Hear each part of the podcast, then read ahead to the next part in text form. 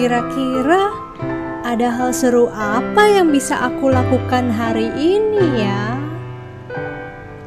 Hmm, jalan-jalan. Mau ke mana? Membaca. Bukunya mana? Yuk, dengarkan cerita yang bisa membawamu bertualang dari masa ke masa.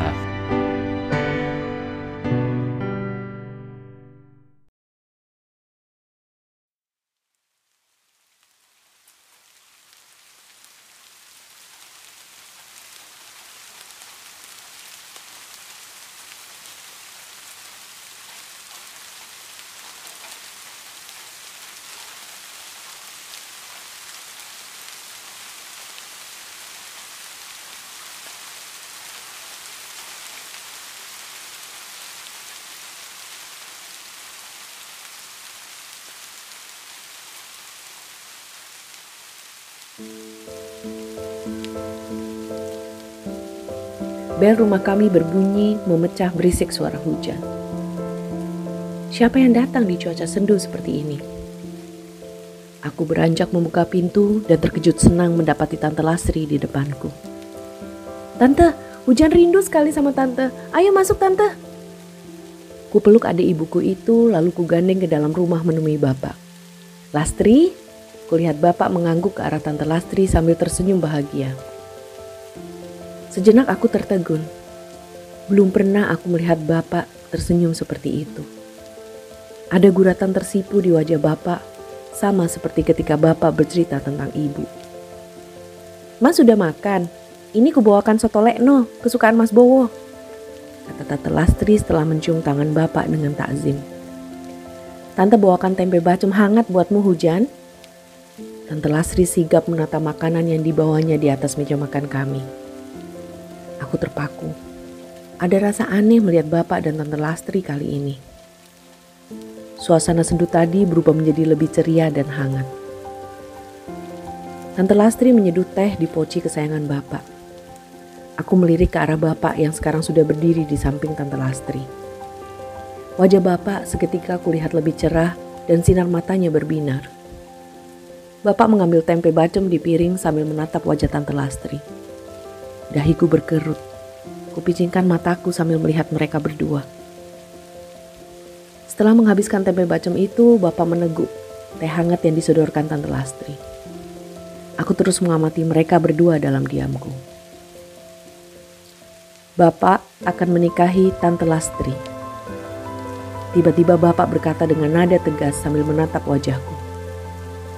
Mataku terbelalak, telingaku berdenging, Mulutku terkatup rapat.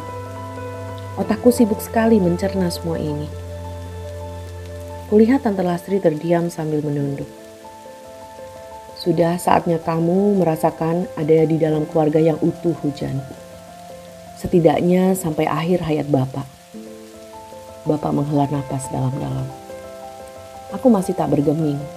Dulu aku pernah merengek meminta Bapak menikahi Bu Usi guru TK Aku pernah juga meminta bapak menikahi Mbok Darmi pengasuhku.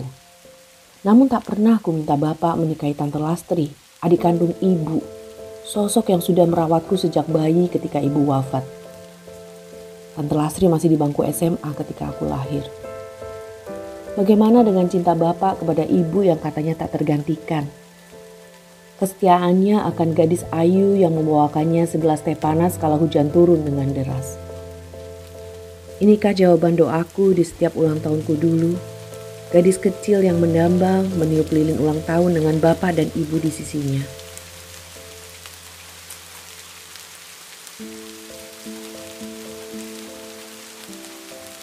Di luar hujan masih turun dengan deras. Soto di meja sepertinya sudah mendingin. Semua terdiam, hanya suara hujan yang terdengar berisik. Layar teleponku kembali berkedip-kedip. Ku baca pesan awan yang muncul di layar. Ku balas segera sambil tersenyum. Aku punya berita bahagia. Akan kuceritakan nanti ke awan, pria tampan yang melamarku dua hari lalu. Pria yang kutemui di sebuah warung masakan Indonesia di negeri dingin jauh di sana. Sama seperti ketika bapak bertemu dengan ibu di warung nenek. Aku akan berbahagia melihat bapak menikahi Tante Lastri. Hujan di bulan November kali ini menjadi hujan yang membawa butir-butir kesejukan di hatiku, membasuh perihku, dan rasa bersalahku akan kematian ibu ketika melahirkan aku.